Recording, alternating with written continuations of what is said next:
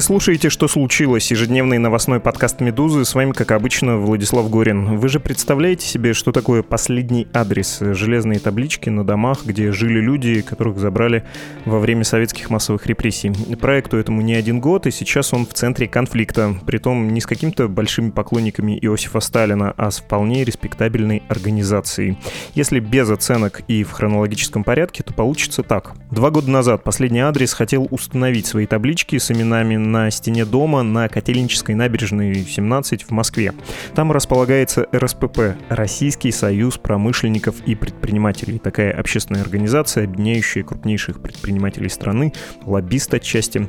В этой организации последнему адресу сказали, что хотят сначала уточнить, кто именно будет упомянут на табличках, которые прикрепят к их офису. Ну, то есть посмотреть на детали биографии репрессированных. Сделал это конкретно вице-президент РСПП Дмитрий Кузьмин недавно, этой осенью Сергей Пархоменко из последнего адреса вспомнил этот случай в эфире «Эхо Москвы» и высказался нелестно о произошедшем, что РСПП, получается, хочет устроить второй раз суд над уже репрессированными людьми. Что происходило дальше? Глава РСПП Александр Шохин в эфире «Дождя» заявил, что подаст на Пархоменко в суд. И это, в общем, было сделано, правда, не на Пархоменко, а на радиостанцию «Эхо Москвы». А еще примерно в это же время вице-президент Союза Кузьмин опубликовал за своим именем в московском комсомольце статью с утверждением, что конвейер последнего адреса надо остановить, иначе российские города превратятся в кладбище. Обсудим сейчас с Сергеем Пархоменко этот конфликт, и не жалко потратить время целого эпизода, потому что там есть масса удивительных, просто поразительных подробностей. Начнем сразу после рекламы. Вы знаете, что слово «стакан» иноязычное? И что кафтаны, лошадь и даже собака тоже не исконно русские. Когда говорят о заимствованиях, обращают внимание прежде всего на слова, которые недавно к нам пришли из английского, всякие каршеринги, хэштеги и так далее. Но иноязычная лексика, конечно, проникала в русский язык в разные эпохи из разных языков, и одно из таких важных направлений — заимствование из тюркских языков. В недавнем выпуске подкаста «Розенталь и Гильденстерн» я, Александр Садиков и мой коллега Владимир Пахомов вспоминали историю тюркизмов. Мы выясняли, как тюркизмы помогали могли определить подлинность слова о полку Игореве и выясняли, возможно ли сегодня заимствование, например, из киргизского или узбекского. Послушайте этот эпизод, чтобы еще больше узнать об истории слов в русском языке и больше узнать о языках Средней Азии. Ссылка, как обычно, в описании этого эпизода «Что случилось» на Медузе.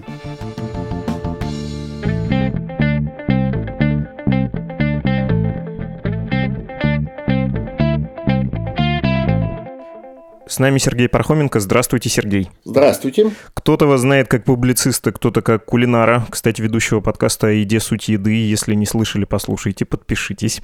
Кто-то вспомнит в связи с проектом Диссернет, но мы с вами сегодня поговорим про последний адрес.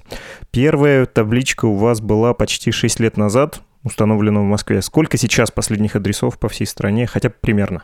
Ровно 6 лет назад по-моему, 14 декабря 2014 года. Сейчас их красивая цифра 1111, 4 единицы. Только в России, но последний адрес теперь ведь есть и в других странах. Есть точно такие же проекты в Украине, в Грузии, в Молдове, в Чехии и в Германии работают сейчас. Так что нужно еще несколько десятков прибавить. Всякие у вас были истории за это время, но верно ли сказать, что в 99 случаев из 100 никаких проблем не бывает, не возникает никаких конфликтов? Да, в общем, мы стараемся вести дело так, чтобы снизить вероятность конфликтов мы же не можем охранять эти таблички, мы не можем возле каждой из них поставить будку, а в ней солдата с ружьем. Поэтому единственный залог их э, сохранности – это то, чтобы дом, на котором такая табличка висит, считал ее своей.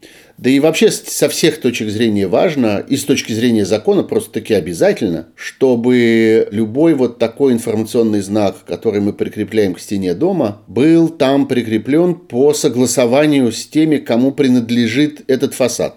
Фасад всегда кому-нибудь принадлежит. Ну вот по российскому закону им распоряжаются те, кто владеет помещениями в этом доме, собственники. Если это жилой дом, то, соответственно, жильцы этого дома. Если это офис, то владельцы этого офиса. Если это магазин, владельцы этого магазина и так далее. Так что мы всегда ведем переговоры с теми, кто в доме. И благодаря этому количество каких-то инцидентов у нас минимальное. Оно всегда составляло какую-то статистическую погрешность. Там несколько штук вот на эту тысячу с лишним, которые мы развесили. В последнее время, конечно, таких случаев стало немножко больше, но по-прежнему это редкость. Правда, появились какие-то громкие истории. Вот есть громкая история в Екатеринбурге, где один человек обошел весь центр города и поотвинчивал 8 табличек мы знаем этого человека, но ничего ему не будет за то, что он сделал, к сожалению. Или вот история в Петербурге, которая стала очень важной для всего города. История со знаменитым домом на улице Рубинштейна, так называемым Довлатовским домом, на котором висело, по-моему, 16 табличек, и все они были сняты в один день по требованию трех жильцов этого огромного дома. Вот они как-то терпели, терпели, терпели, терпели, а потом стало им как-то совсем невыносимо видеть эти таблички, они потребовали от управляющей компании, чтобы та их сняла. Ну, они сняли, что им делать. И отдали нашему сотруднику. И вот это имело, конечно, большой резонанс. И мы с вами подходим к конфликту, о котором сегодня собрались поговорить э, с РСПП. Как бы вы его описали, как бы характеризовали причину этого конфликта и почему он развился именно в такую форму, к тому же два года спустя? Есть такое русское выражение, знаете, «запала щеколда». Или вот еще можно сказать «постепенно засосала». Этих людей постепенно засосало. Я имею в виду главу РСПП господина Шохина и его заместителя, исполнительного вице-президента РСПП товарища Кузьмина. Дело ведь в том, что этот конфликт э, был таким вовсе не обязательным. Ну вот да, мы обратились к этой организации, поскольку она распоряжается старым домом на Котельнической набережной в Москве. Это дом 17 по Котельнической набережной. Когда-то он был жилым, теперь это офисное здание, там располагается РСПП. И мы формально обратились к ним, послали им письмо. И, в принципе, ну, в конце концов, ничего не было бы страшного, если бы они нам просто спокойно отказали. Так бывает. Ну, есть какой-то процент отказов. Он не очень большой, но он есть. И надо сказать, что чаще всего эти отказы следуют как раз от всяких офисов, особенно от каких-то государственных или около государственных учреждений. Ну вот РСПП одно из них. Поэтому мы бы не сильно удивились, если бы они нам просто ответили там, типа, вы знаете, мы не хотим. Или обратитесь в администрацию президента за разрешением. Или обратитесь в ООН. Ну, всякие бывают отговорки. Ну, мы бы пожали плечами, и на этом бы история кончилась. Но они начали врать и лицемерить. Очень неприятно. Сначала по мелочи. Стали говорить, что у нас ремонт или там. Мы вот бережем исторический облик здания, поэтому можем повесить только внутри в вестибюле. При этом разговор был какой-то очень неприятный. Все это было с огромными паузами. Наш сотрудник вынужден был бесконечно туда звонить и умолять, чтобы ему наконец ответили, чтобы ему наконец сказали хоть что-нибудь. На него огрызались какие-то секретарши. В конце концов, он дозвонился, наш сотрудник. Ее звали и зовут до сих пор Оксана Матиевская. Она вот один из тех людей, которые делают эту, пожалуй, самую сложную работу для последнего адреса, которые ведут переговоры. Она такой переговорщик. Вот такая у нее должность в нашем проекте. Это очень редкая, очень сложная и очень ценная специальность. Таких людей немного, которые это умеют. Вот она умеет. И, наконец, она как-то их уговорила, чтобы ее соединили с начальником вот с этим самым исполнительным вице-президентом, товарищем Кузьминым. И товарищ Кузьмин ей сказал поразительную вещь. Он сказал, ну, мы же так и не знаем, был заговор или не было заговора. Оксана это наша как-то аж прямо опешила. Говорит, в каком смысле был заговор, не был заговор? Ну как, ну ведь э, их же расстреляли за то, что вот был антигосударственный заговор. Мы же до сих пор не знаем, был он или нет. Вы нам соберите документы все, мы выясним. Особенно там вот среди них один иностранец, кажется, чех – вот про него особенно выясним, был ли заговор. Но это все-таки звучало ужасно, потому что речь идет не только о расстрелянных людях, но и о реабилитированных людях. О людях, в отношении которых государство приняло формальное решение. И оформлено это решение было постановлением Верховного суда РСФСР о том, что эти люди невиновны. Это обвинение выдуманное, эти доказательства фальсифицированные. Это все обман и клевета. Их расстреляли ни за что. Теперь чиновник РСПП, товарищ Кузьмин, хочет провести этот суд заново. Это как-то все-таки, по-моему, ужасно возмутительно. Говоря старыми словами. И я про это сказал на «Эхе Москвы» в моей передаче. Я каждую неделю веду передачу, называется «Суть событий». И я тогда же подробно пересказал этот разговор, потому что Оксана Матиевская описала его по горячим следам у себя в Фейсбуке. Прям вот подробно, реплику за репликой. И все, что я, кстати, сейчас сказал про этот разговор, это все цитаты, буквальные цитаты из товарища Кузьмина. «Дайте нам документы, мы проверим, был заговор или не было заговора», — сказал он. Можно добавить, что за его именем вышла публикация в московском комсомольце, которая называется «Конвейер последнего адреса». Это уже гораздо-гораздо позже. С тех пор минуло много этапов этого конфликта, потому что после того, как я об этом рассказал в эфире «Эхо Москвы», Товарищ Кузьмин там опубликовал большую пространную такую статью о своем отношении к последнему адресу и вообще к проблемам репрессий, где наговорил каких-то ужасных суконных глупостей по этому поводу. И лицемерие этого навалил еще больше. Мы продолжали, отправили им еще одно письмо, сделали им еще один запрос, типа «ну так что?» Вы настаиваете как-то на том, что вы суд должны устраивать? На что получили новый вариант вранья, а именно – мы поговорили с родственниками этих людей, вот тех четырех людей, которые должны были значиться на этих четырех табличках, которые мы просили разрешить нам повесить на здание РСПП. Мы поговорили с родственниками этих людей. Теперь уже пишет, у нас прям документ есть, прям письмо от него. Пишет нам тот же Тач Кузьмин. Эти люди против, они не хотят. Это ложь. Мы поговорили с ними. Это те самые люди, между прочим, которые обратились к нам с просьбой, чтобы мы эти таблички сделали. Никто с ними этого теперь не обсуждал, никакой РСПП им не звонило, все это выдумки и вранье. О чем я опять сказал? Ну и тогда щеколда запала окончательно. Товарищ Шохин в эфире «Дождя» пригрозил мне судом. Придумал следующее, уже третье вранье, что, оказывается, эти люди были не пострадавшими, а наоборот палачами и стукачами. И у него, видишь ли, рука не поднимается, чтобы вот их имена были каким-то образом написаны на стенке дома, куда он ходит каждый день на работу. Это ложь. Справочно и сухо, позвольте, я вас немножко перебью. Приведу, во-первых, основные тезисы из э, статьи Кузьмина в «Московском комсомольце». Там есть красочная деталь, что он подписался внук репрессированного офицера Красной Армии. Там даже не стоит его должность. И да, там тезисы про то, что ставить знаки всем без разбора — это неверно, что могут быть не только невиновные, что таблички последнего адреса превращают российские города в кладбище, это близко к э, тексту, и что а, ставятся эти таблички с излишней напористостью. Он там ссылается на какую-то свою собеседницу, женщину, и говорит, что она якобы ему следующим образом описала происходящее. Память о репрессиях 1937 года пытаются увековечить методами 1937 года.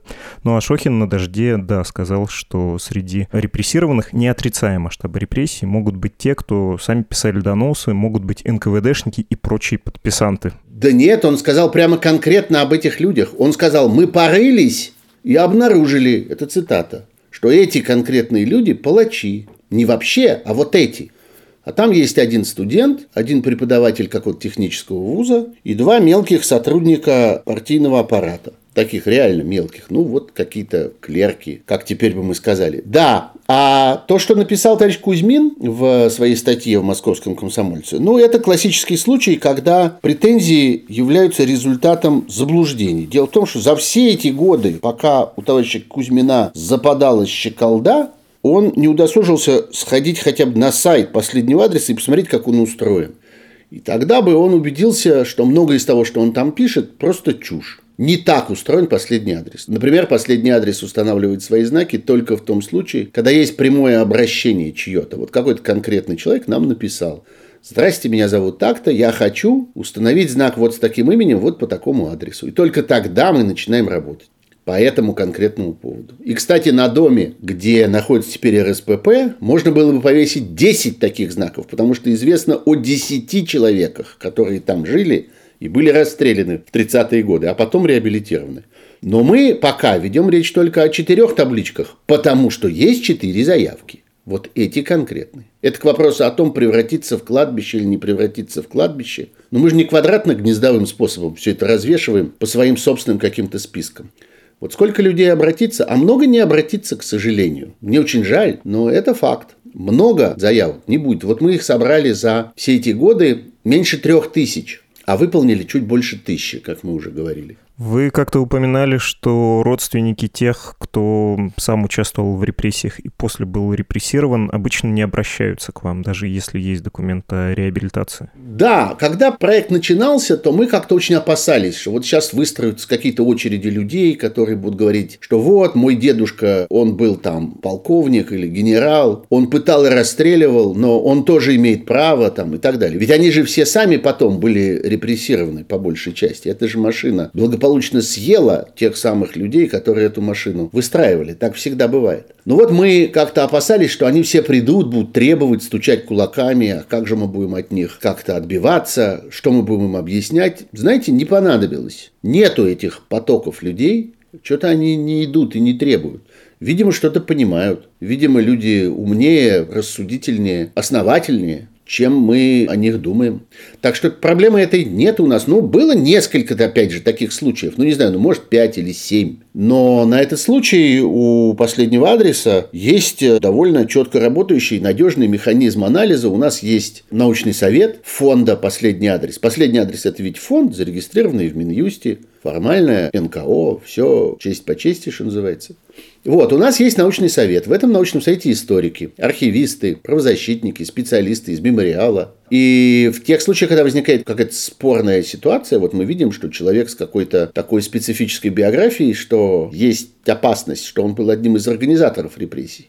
Тогда все это этот научный совет исследует, собирает бумаги, собирает архивные документы и выясняет, есть ли подтвержденные свидетельства того, что этот человек сам лично принимал участие в организации массовых репрессий. Если да, то никакой таблички не будет. И мы это объясним тем людям, которые прислали заявку. Родственникам или не родственникам. Кстати, не обязательно быть родственником. Совсем не обязательно. Можно быть совершенно любым человеком и прислать заявку на совершенно любое имя. Вот э, я сам в свое время подал заявку, она висит на моем доме возле моего подъезда, на человека, который мне никем не приходится. Он был просто водителем трамвая. Тут вот неподалеку от места, где я живу. Если возвращаться к конфликту с РСПП, расскажите про иск. Он на 500 тысяч рублей подан к эху Москвы. И это не бюрократическая деталь, она смысловая и крайне любопытная. Вы ее уже описывали в Фейсбуке, но не уверен, что все наши слушатели читали. Да, это удивительная вещь. Пришел иск от РСПП не ко мне, а к радиостанции «Эхо Москвы». То есть даже не к радиостанции, а к ЗАО «Эхо Москвы» юридическому лицу, которое владеет радиостанцией, на которой я вел передачу, в которой я сказал про товарища Кузьмина и товарища Шохина. Вот такой дом, который построил Джек. Меня в этом иске вообще нет, я там не упоминаюсь. Меня не существует. Есть ЗАО «Эхо Москвы», которое сказало, будто бы, в эфире. ЗАО вообще ничего не говорит, у него нет рта. Зачем это сделано? Затем, чтобы можно было судиться в арбитражном суде. Потому что, видимо, РСПП, я так подозреваю, считает, что ну уж в арбитражном-то суде все будет хорошо, нас там знают, мы там родные люди. А в обычном суде, даже в басманном, мало ли чего у судьи в голове. Вдруг он захочет разобраться, в чем дело. Зачем нам это надо? Поэтому они с живым человеком не судятся. С живым человеком нельзя судиться в арбитражном суде, а можно только с организацией. А судятся с ЗАО «Эхо Москвы». Я бы, конечно, очень хотел обсудить этот иск. И я это уже написал, вот теперь, пользуясь случаем, скажу еще раз вслух, что вообще-то я с удовольствием бы принял участие в дебатах, в прямом обсуждении этого всего с товарищем Шохиным или товарищем Кузьминым, в прямом эфире «Эхо Москвы». «Эхо Москвы» мне уже подтвердило, что они гарантируют время в самый лучший прайм-тайм для таких дебатов. Ну вот осталось только, чтобы товарищ Шохин или товарищ Кузьмин согласились поговорить. Я-то согласен в любом формате, в любой час, в любой день. А я хотел вас спросить не про открытые дебаты, а про более доверительную, что ли, обстановку, потому что, когда я читал текст Григория Ревзина, он написал, в общем, вашу поддержку этот текст про важность реабилитации как процедуры и про общение государства с обществом, про осознание травматического опыта. Это очень хороший текст, но он начинается словами, которые а, навели меня на такую несколько вульгарную, даже карикатурную мысль. Там Ревзин пишет, знаменательно, когда Александр Шой Шохин, соратник Егора Гайдара. Теперь вот э, президент Высшей школы экономики начинает бороться с последним адресом и так далее, и так далее, и так далее.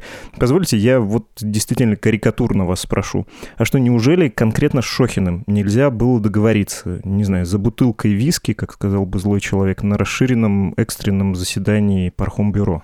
А, ну, про Пархомбюро не знаю. Пархомбюро – это мой э, телеграм-канал. Не знаю, как там можно было бы договариваться, там заседание не проходит. Виски я не пью, другие люди пьют виски, в том числе с малознакомыми людьми.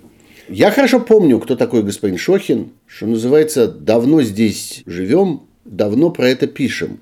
И я, в общем, жизненный путь товарища Шохина представляю себе очень хорошо. Действительно, он начинал с гайдаровского правительства, а еще до того, с того кружка молодых прогрессивных экономистов, из которого мы знаем много разных звезд. Он был одной из этих звезд. Ну, время прошло, человек поменялся, у него стали другие жизненные приоритеты. Я не знаю, может быть, ему, как очень большому начальнику, было бы приятно, если бы я пришел, не знаю, упал в ноги, потерся был лбом о порог его кабинета или еще что-нибудь такое. Но, знаете, последний адрес – это гражданский проект. У него есть свое гражданское достоинство. У него есть процедура, такая же точно, как у РСПП, как организации. Мы к ним обратились так же, как мы обращаемся к десяткам и сотням других организаций или частных лиц. Написали им письмо, объяснили, в чем дело, прислали все ссылки, все рисунки, образцы документов и всякое такое. Не знаю уж, процедуру мы никакую не нарушили. Я думаю, что для Союза промышленников и предпринимателей какие-то процедуры, какое-то обыкновение делового оборота должны иметь значение, они должны уважать это больше, чем бутылки, выпивки и посиделки. Так что нет, по этим их играм играть не хочется. Хочется, чтобы было все разумно, понятно и прозрачно. Я понимаю вашу мысль, и это все заслуживает уважения. Я, наверное, когда спрашивал, увлекся собственными каламбурами. Давайте я еще раз уточню.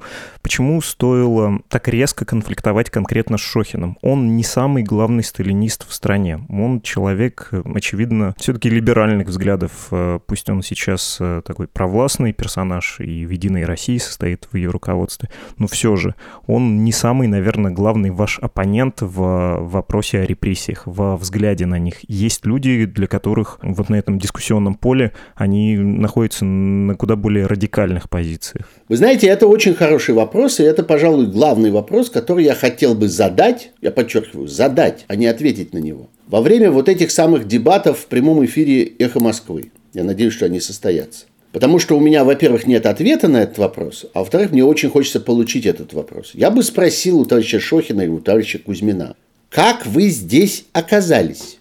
Как так вышло, что вы вляпались в это?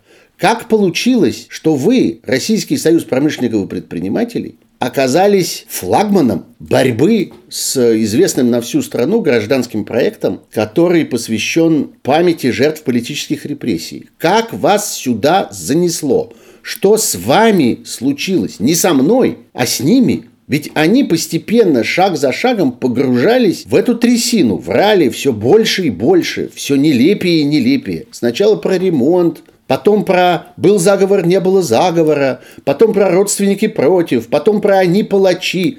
Где вы это все взяли? А главное, зачем вы это все взяли? Это к ним вопрос, не ко мне. Зачем им захотелось оказаться в этой позиции? Ну, есть э, такой вульгарный ответ на этот вопрос, такое предположение, что, может быть, они хотят этим кому-то понравиться, может быть, им кажется, что сейчас так носят, может быть, им кажется, что сейчас в эту сторону ветер дует. Вообще, это в значительной мере их профессия. Людей, которые возглавляют Российский союз промышленников и предпринимателей, чуять, куда дует ветер. Может быть, в этом все дело? Я не знаю, я хотел бы у них спросить об этом. Я хочу у них спросить, что вы наделали, как вы тут оказались. Зачем вы встали в эту позу? Вот это ровно я и спрошу у них. Я не знаю, у меня нет ответа. Это очень удивительно. Это чрезвычайно парадоксальный факт, интересующий меня, наверное, еще больше, чем вас. Мне реально интересно, что они ответят. Потому что ситуация обстоит действительно так. Они действительно оказались флагманом этой борьбы. Не ФСБ, ни какие-нибудь, я не знаю, нодовцы или вот эти вновь образовавшиеся залупинцы, гвардия писателя Прохора Залупина, но вот эти солидные люди в пиджаках. Так вышло. Виноваты в этом только они. Больше никто. Да, ключевой вопрос этой истории. И, наверное, можно было бы на этом закончить, но у меня есть последний технический вопрос. Если иск будет удовлетворен, если вам присудят 500 тысяч рублей у Москвы, вы как организация, как последний адрес как-то в этом поучаствуете? Если да, то из каких денег это могло бы быть взято? Ну, вы знаете, этот иск не ко мне, этот иск не к последнему адресу, этот иск не к радио «Эхо Москвы», этот иск к ЗАО «Эхо Москвы», Сумма там для ЗАО Москвы, как я понимаю, не безумно большая, но если я правильно понимаю, намерение менеджмента радиостанции и ЗАО Москвы заключается в том, чтобы организовать намеренно, демонстративно сбор помощи в пользу Российского союза промышленников и предпринимателей и, например, тех людей, которые им руководят. Руководит им бюро правления, там 31 человек, общей стоимостью, я думаю, в несколько десятков триллионов рублей.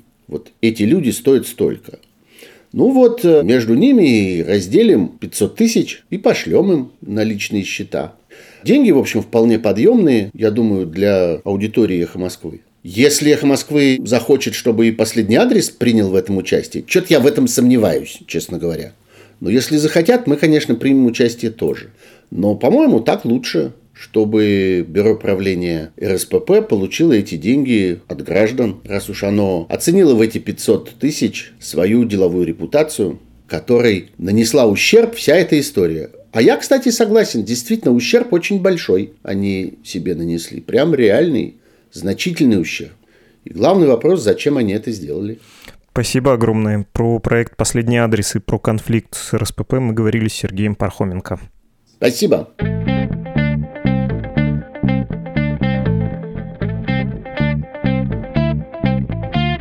Вы слушали ежедневный подкаст «Медузы. Что случилось?» о новостях, которые еще долго останутся важными. В прошлый раз, то есть вчера, у нас был выпуск о новой политической реальности, которая наступила после того, как Алексей Навальный возложил ответственность за свое отравление на кадровых сотрудников ФСБ и на Владимира Путина лично. По форме это разговор с политологом Константином Гаазом. Все выпуски «Что случилось?», равно как и другие подкасты «Медузы», мы публикуем так, чтобы было удобно послушать их через мобильное приложение или через наш сайт. Но если вам удобнее сторонние платформ. Пожалуйста, Apple Podcasts, Google Podcasts, Spotify, CastBox, Яндекс.Музыка, YouTube. И это я назвал только основные платформы. Кстати, прочитал недавно отзывы на этих платформах, на тех из них, которые, собственно, позволяют оставлять отзывы. Например, э, вот такой был отзыв. Ник 123499 написал «Отличный подкаст, спасибо, Владислав». Вам спасибо, дорогой Ник. Или Алекс Хохлов написал, что субъективный ведущий. Личного мнения ведущего стало слишком много. Об объективности описания событий можно просто забыть быть. А это подкаст, дорогой Алекс. Авторская вещь и публицистичность тут допустима, но вы всегда, конечно, можете сделать свой собственный объективный подкаст, если уверены, что так получится лучше. Вот еще комментарий от слушателя с инициалами АМ. Слушать оказалось неинтересно, какое-то обывательское брюзжание. Вы чертовски правы, брюзжание.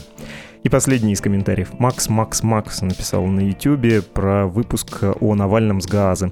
Владислав, если вас взяли в заложники или вам угрожает опасность, подайте сигнал. Подаю сигнал, Макс. Мой коллега Леша Юртаев прочел ваш комментарий и говорит, что вы не подписаны на наш канал на YouTube. Он называется «Подкасты Медузы». Вот будьте добры, подпишитесь. И вообще, я все эти комментарии сейчас прочел именно за этим, чтобы попросить вас, если вам все нравится в нашем подкасте, ну или не нравится, оставлять оценки и писать комментарии. Это полезно полезно для расширения аудитории подкаста. Ну и кроме того, это часто очень воодушевляет и бывает приятно прочитать. Не для комментариев на всеобщее обозрение, а для личных писем у нас есть электронная почта подкаст собакамедуза.io и телеграм Медуза Loves You. До завтра! thank you